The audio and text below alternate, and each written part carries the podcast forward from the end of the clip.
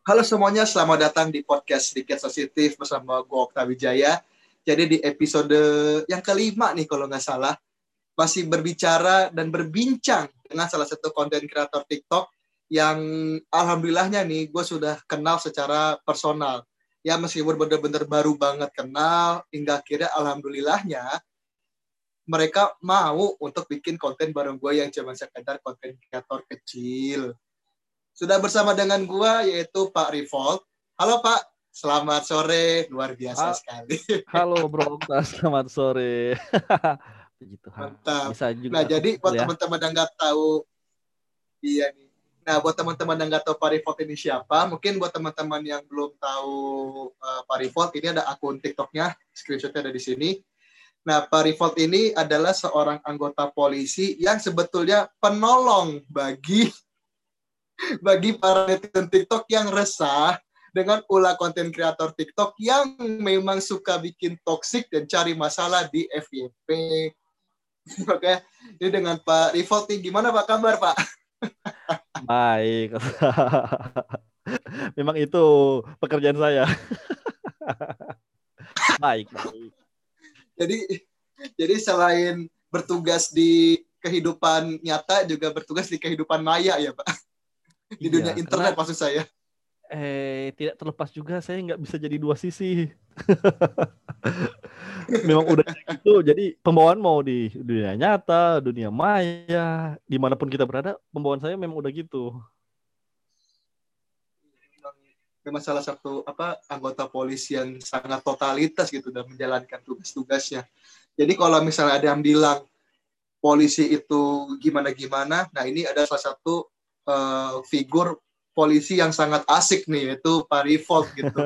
Gokil, gokil. Woi, terima kasih banyak apresiasinya. Memang sih banyak juga netizen juga bilang gitu, Pak, jadi polisi TikTok aja. Saya bilang, waduh, saya gini aja kalian tandai tetap, tetap saya datangin kok. Makanya banyak juga yang tandain yang stick saya. Aku masuk kok situ, aku lihat juga unsur-unsurnya. Kalau selagi untuk mencari eh, popularitas viewer sama follower juga aku nggak terlalu respon. Kalau memang udah berlebihan, mah baru aku masuk. Keren keren. Pak ngomong-ngomong, bapak baru berapa lama pak ini? Maksudnya udah berapa lama gitu main di TikTok ini?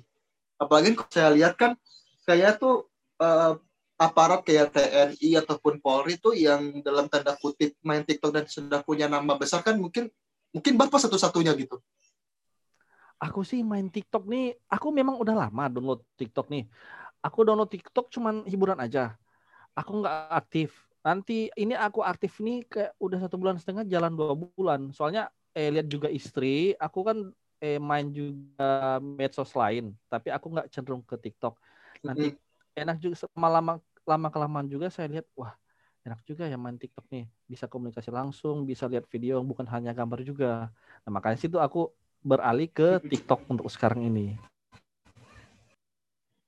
Oh untuk dalam jangka waktu satu setengah bulan hingga mendapatkan followers lebih dari seratus ribu sebuah iya, pencapaian ya, yang cukup. Gokil juga sih pak. Iya, iya dalam kurang lebih satu bulan setengah kan, bulan. Nah itu dia tuh gokil tuh Nah Pak, apa namanya saya pengen nanya deh Pak. Kan e, bisa dibilang kan Bapak ini kan mungkin sebagai e, yang Bapak bilang barusan tuh kayak banyak orang netizen TikTok yang message apa sorry yang ngetek salah satu tiktokers yang dalam tanda kutip toksik ke Bapak lalu bahkan Bapak dibilang e, ada ngomong Bapak ini polisi TikTok. Nah sebetulnya bagaimana tanggapan Bapak secara pribadi atau opini pribadi Bapak mengenai tentang fenomena konten kreator toksik yang berseliweran di TikTok gitu Pak?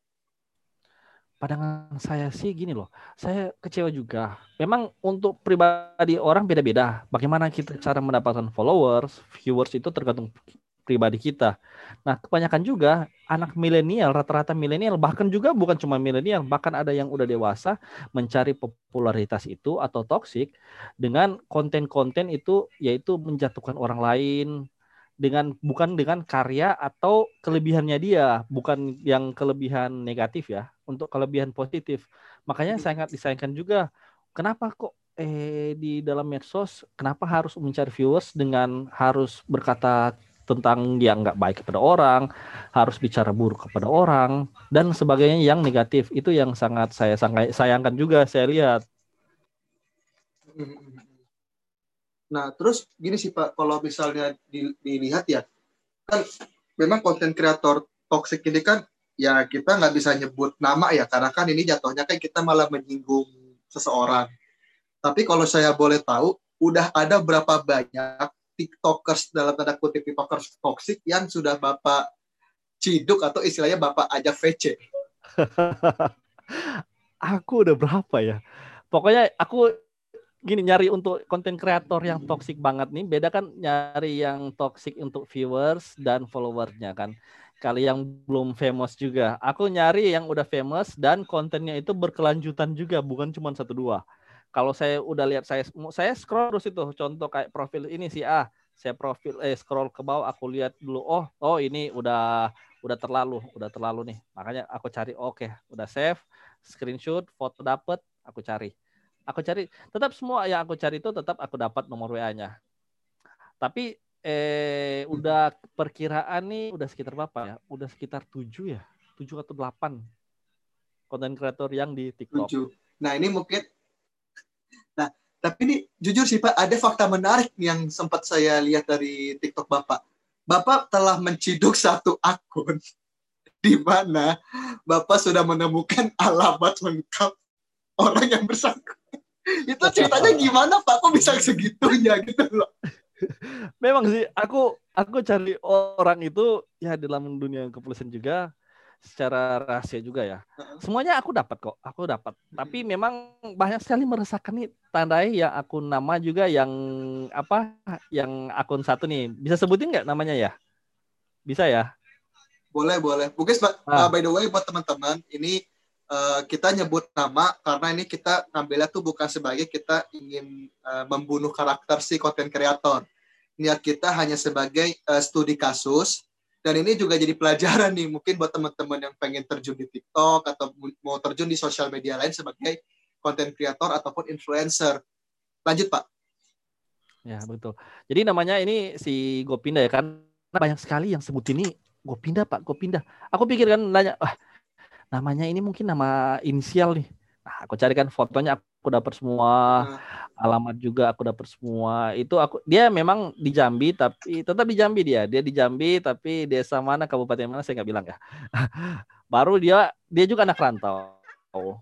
Anak rantau. Pas itu ceritanya gini kan, aku cari informasi dia nggak lama loh. Pas aku dapat informasi, pas itu aku sedang scroll scroll tuh, aku live, dia live, dia live. Dapat kan? Live nih Yeah. Aku banyak sekali orang serbu ke dia, banyak sekali. Aku typing nggak dibaca, pura-pura nggak dibaca nih. Aku kirim gift, terima kasih doang, terima kasih uh. pak, terima kasih pak. Weh, lama-lama plus aku yeah. sebutin tuh eh, kabupaten, kota, provinsi, alamat, RT RW-nya di dalam chatting tuh di live roomnya dia. Langsung diam dia. aku langsung bilang. aku langsung bilang DM nomor WA, nomor WA aku aku udah DM. Dia langsung diam. Iya. dia langsung diam langsung end live. Tunggu gak lama tuh tiga menit tuh langsung dia WA assalamualaikum pak. Ini gue pindah pak. Wih udah. Waduh assalamualaikum salam nah dari situ aku berlanjut dia tuh. Aku langsung berlanjut. Aku aku belum bisa kirim foto aku kirim dulu. Eh kok ini rumah kamu bener nggak nih? Aku kirim kan Sung. aku kirim tandai kan. Iya pak itu bener bapak kamu ini kan namanya iya pak, kamu dua bersaudara kan? Wah, iya pak, betul pak. Ini memang rumah saya pak. Lagi barusan aku telepon tadi ada acara nikahan. Wah, nah jadi kamu tahu nggak? Aku nggak main-main kan? Iya pak. Aku bilang, aku tadi sebenarnya sudah suruh minta nomor telepon ke orang tua kamu. Tapi aku nggak enak juga. Orang tua kamu mungkin kamu pikir lagi kerja baik-baik kan? Kalau tiga anggota ke sana nanya, paling tanggapan masyarakat juga kan atau tetangga, wih, si Kopinnya ngapain? Bikin apa? kok dia udah didatangin polisi gini-gini loh? Kan aku nggak bilang gitu aku cuma suruh ambil foto aja nggak usah ngobrol ke orang-orang situ sama orang tuanya. Dari situ untuk kamu respon cepat kalau nggak pasti ke, eh, besoknya aku udah suruh ketemu bapak atau ibu kau di sana. Oh iya pak iya. Makanya dari situ saya langsung arahin saya ayo VC kita VC. Di situ di VC saya menerangkan juga edukasi ke dia. Kalaupun kamu mencari untuk sesuatu konten buat konten kamu, janganlah untuk menjelekan atau menjatuhkan personal pribadi orang itu. Kalaupun kamu berkata-kata, boleh kamu berkata-kata pada diri kamu, bangga dekan dengan diri kamu, tapi jangan berkata kayak lempar juga ke orang lain gitu. Jadi seolah-olah kamu udah menjatuhkan, apalagi kamu bawa nama DPR. DPR memang kemungkinan pikiran kamu DPR itu di perwakilan rakyat. Tapi alangkah baiknya kalau DPR itu di saat kamu tersandung masalah atau apa, kamu bilang aja gini, saya ini arahkan ke dia loh, eh Okta. Saya bilang DPR bilang Pak, yeah. saya bukan maksud DPR loh Dewan Perwakilan Rakyat. Tulisannya D E P E R kan bisa jadi diper kan? Jadi bisa Pak bukan yeah. untuk Dewan Perwakilan Rakyat. Oh gitu bisa ya Pak? Iya gitu saya bilang. Jadi untuk ke depannya kamu nggak usah buat konten yang terlalu toksik atau menjatuhkan orang lain. Lebih rubah. Tapi memang untuk sekarang ini kamu udah trending dengan DPR ya ubah untuk artian DPR itu lain. Saya arahkan juga ke dia. Dari situ dia menerima juga. Jadi dia menanyakan, jadi Pak saya bisa bawa nama DPR.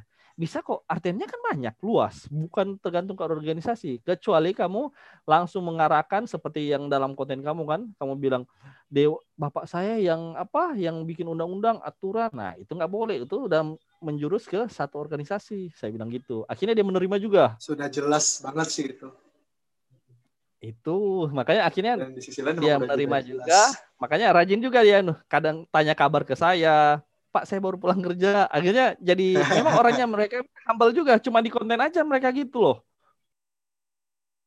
Iya iya iya. Yang memang sih saya sih juga percaya satu hal sih Pak. Sebetulnya untuk teman-teman yang dalam tanda kutip mereka memutuskan untuk membuat konten toksik mungkin karena ya mereka pengen dapat fame aja gitu cuman jalan mereka seperti itu Nah, ya, terus gini sih Pak, kan hmm. uh, tadi kan Bapak sempat singgung, Bapak sempat uh, ciduk mereka dengan kirim foto, bahkan alamat lengkap dan lain sebagainya. Apakah setiap hmm. konten toksik baik uh, si siapa pun ya, bukan cuma si satu orang ini aja. Apakah mereka bisa kena undang-undang ITE? Karena kan seperti yang kita tahu, undang-undang ITE ini kan uh, sangat uh, mengsecure banget nih untuk uh, masyarakat dalam berekspresi di media sosial khususnya di TikTok itu. Iya, kenal. Dalam di situ disebutkan ini dalam pasal 28 undang ayat 2 Undang-Undang ITE di mana berbunyi di situ setiap orang dengan sengaja dan tanpa hak menyebarkan informasi yang ditujukan untuk menimbulkan rasa kebencian. Jadi eh, dalam konteks itu eh, kita menimbulkan rasa kebencian, iri hati, dengki juga kepada masyarakat sehingga menimbulkan permusuhan itu berdasarkan suku ras, agama, dan antar golongan dapat menimbulkan dijerat dalam pasal 28 ayat 2 Undang-Undang ITE. Itu sangat rentan banget. Karena dengan secara tidak sengaja, jadi iya. seolah-olah itu eh, udah menimbulkan rasa kebencian. Jadi untuk menjudge personal seseorang gitu.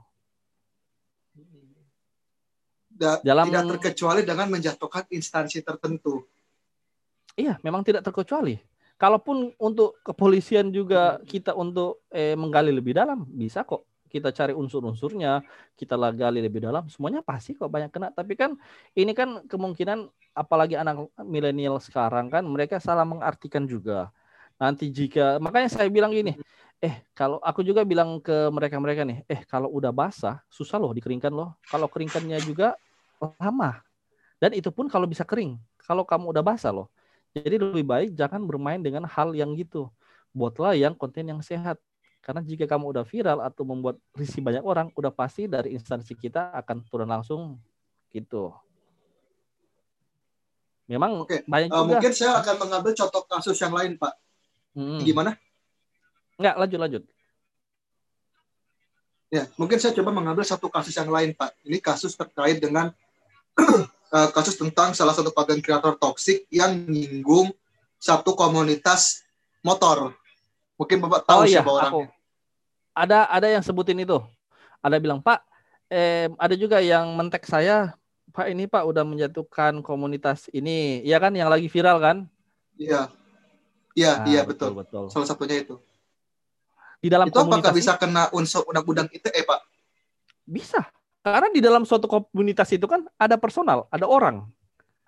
Contoh kita komunitas okay. si A, bilang aja komunitas si ini loh. Tetap kan di situ ada perkumpulan suatu orang. Dia kan secara tidak langsung nggak mungkin dia dia menyerang komunitas doang itu. kan komunitas itu kan hal yang baku. Di dalam itu kan ada orang-orang yang menjalani eh, organisasi itu. Otomatis kan dia mengarahkan ke dalam eh, ke dalam personal itu. Itu nggak boleh. Apalagi kalau unsur-unsurnya itu udah terbukti, udah langsung udah eh to the point banget itu itu nggak boleh. Sangat rentan sangat berisiko. Karena di mana pun kita berada baik di dunia nyata ataupun di dunia med eh, medsos tetap dilindungi oleh undang-undang. Jangan pikir kita lolos tetap dilindungi oleh undang-undang gitu. Nah terus gini semisal uh, ada konten kreator yang sekiranya mereka memang sudah terpaksa untuk melakukan konten toxic untuk meningkatkan personal brandingnya mereka lalu tiba-tiba hmm. mereka tuh kayak semacam pengen nge uh, mengganti dengan cara lebih halus salah satunya dengan satir ataupun ya kayak uh, nyari ribut orang tapi kayak nggak ngejelasin siapa orangnya gitu. Itu itu kena undang-undang nggak sih pak kalau kayak begitu? Nah seperti saya bilang karena kan cukup eh, meresahkan kalau, publik juga. Iya memang sangat meresahkan. Makanya saya bilang konteksnya itu untuk pendalaman suatu ujaran kebencian atau dia menjelekkan suatu personal baik individu atau orang itu kita gampang kok lihatnya. Kalau memang wajah eh mata masyarakat itu kelihatan gini loh biasa aja kan. Oh enggak. Tapi kalau kita untuk mendalami itu itu pasti kok kena bisa kena walaupun bagaimana metodenya. Jika kita sudah berhadapan langsung, gampang kok kita cari itu menemukannya. Gitu. Hmm, gitu. Nah, terus gini Pak, uh, Bapak kan dikenal sebagai uh, anggota polisi yang cukup dekat dengan sosok Andy. Oh iya, betul-betul. cukup dekat Bapak dengan beliau. Bagaimana pendapat Bapak mengenai tentang banyaknya konten kreator yang uh, nyindir atau ya bukan saya sih nggak bisa bilang hate speech ya mungkin kayak semacam satir ke si sosok Andy itu sendiri karena kan seperti yang kita tahu ada postingan konten kreator di stitch oleh banyak orang lalu mereka menggunakan argumentasinya masing-masing uh, uh. baik ada yang menggunakan tone positif maupun tone negatif ke si Andy itu sendiri bagaimana menurut pandangan Pak?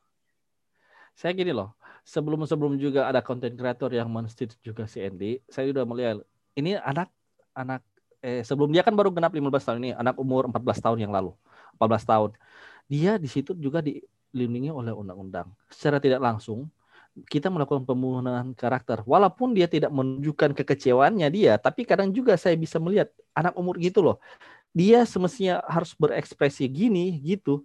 Tapi dengan adanya masukan, bacaan komentar netizen juga head, bukan head speech sih, masukan atau apa, pasti dia berpikir dalam hati, aduh. Jadi untuk eh, mengekspresikan eh, dirinya itu gimana, dia agak terbatas juga. Jadi untuk dia mungkin bergaul, agak, aduh saya nggak enak ya, saya gini dipikir juga gini. Toh memang aku memang kenal Edi eh, nggak lama aku kenal, tapi aku menilainya dia dari semua sisi loh.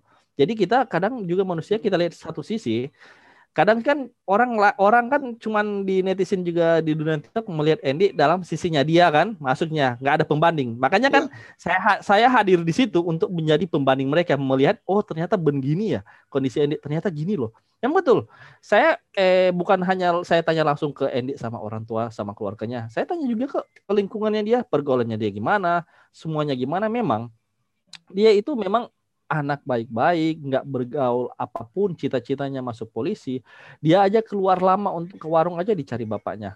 Dia memang di rumah memang gitu, kontennya gitu, udah buat gitu. Jadi nggak ada untuk dibikin-bikin. Dari wajahnya iya. kelihatan juga. Makanya sangat disayangkan juga kepada netizen. Coba kita untuk menilai seseorang itu dari beberapa sisi, jangan satu sisi loh, menjas orang secara tidak langsung. Contoh kalau kita terjadi di kita, bagaimana apa tanggapan kalian? Kan nggak enak juga. Apalagi ini anak 15 tahun, secara tidak langsung dia mengalami itu, dia kan nggak langsung bilang, aduh saya kecewa, nggak mungkin. Tapi di dalam hatinya, dalam eh, benaknya itu tertanam itu gangguan psikis dan mentalnya dia untuk berkreasi, gitu. Oke, oke. Nanti Pak terakhir Pak, uh, saya mungkin butuh masukan atau mungkin butuh uh, mungkin teman-teman yang nonton ataupun dengar ini karena ini kan akan diupload di YouTube channel pribadi saya dan di podcast di Kesensitif di podcast saya juga di Spotify. Nah, saya mau minta sedikit uh, kesimpulan akhir dari Bapak bagaimana sih sebetulnya cara bersosial media yang bisa kita bijak dalam pemakaian dan penggunaannya agar tidak uh, menyinggung atau cari gara-gara gitu apalagi sampai melanggar hukum Oke, jadi buat teman-teman juga, teman-teman baik di medsos apa pun itu, baik di dunia nyata ataupun dalam berdunia medsos, ingat kita tetap berpayung kepada undang-undang. Kita tetap dilindungi oleh undang-undang. Kita jangan untuk mencari follower, mencari viewers, mencari subscriber atau apa pun itu dengan konten toksik kita yaitu menjatuhkan, menjadikan orang atau menjadi pembanding untuk menjatuhkan secara eh, nilai yang negatif. Jangan. Jadi eh, bijaklah dalam berkonten yaitu sesuai dari diri Anda, kreatif. Jadi gali lagi dalam diri kamu itu, wah apa sih kelebihan saya? Jadi eh contoh kamu kerja ini, kalau kamu bisa buat konten kamu kerja ini, eh saya aktivitas ini, kamu bisa aktivitas eh konten eh keseharian kamu itu buat konten bisa. Jadi untuk ke depannya buat eh teman-teman juga dalam bermedsos agar berbijaklah karena jika teman-teman udah tersangkut dengan hukum, apalagi udah sampai viral, itu bisa jadi atensi juga kepada kami pihak kepolisian. Kalau dia udah basah, udah susah loh untuk keringkan loh. Ini beda loh. Kalau untuk mungkin di dunia teman-teman yang lain mencari panggung nama hanya untuk kepopularitas, tapi kalau kita medsos untuk hanya kecil-kecil doang sehingga viral, nah itu gimana kalau tersangkut eh, oleh hukum? Sangat susah banget gitu. Oke. Oke, Pak Rivolt nih, thank you banget nih Pak buat waktu, kesempatan dan juga apa namanya pandangan Bapak nih selaku aparat hukum ya dalam tanda kutip kepolisian gitu karena memang uh, saya pun sebagai konten kreator benar-benar masih baru nih jadi pelajaran juga nih buat saya bagaimana caranya membuat konten agar tidak dap, tidak menyinggung atau ya menyalahkan hingga akhirnya dapat terkan, apa, tersandung kasus hukum. Pak Rival, thank you banget Pak untuk semuanya. Oke, terima kasih juga. Saya hanya berbagi juga loh. Saya bukan ahli karena saya juga banyak membaca. Jadi saya memvisualisasikan buat teman-teman juga. Toh ini nggak boleh, ini yang nggak boleh gitu. Jadi jangan sampai ternyata orang tua berpikir kita udah bagus, kita yang bikin salah kan rugi juga. Jangan ingat diri sendiri, ingat juga orang tua dan keluarga. Gitu. Siap, siap, siap. Oke, Pak Rival, thank you untuk uh, kesempatannya dan untuk teman-teman jangan lupa untuk di like, share, dan subscribe. Dan untuk teman-teman yang pakai Spotify, jangan lupa untuk di follow podcast Dika Sensitif. Uh, sampai jumpa di episode podcast Dika Sensitif episode selanjutnya dan sampai jumpa.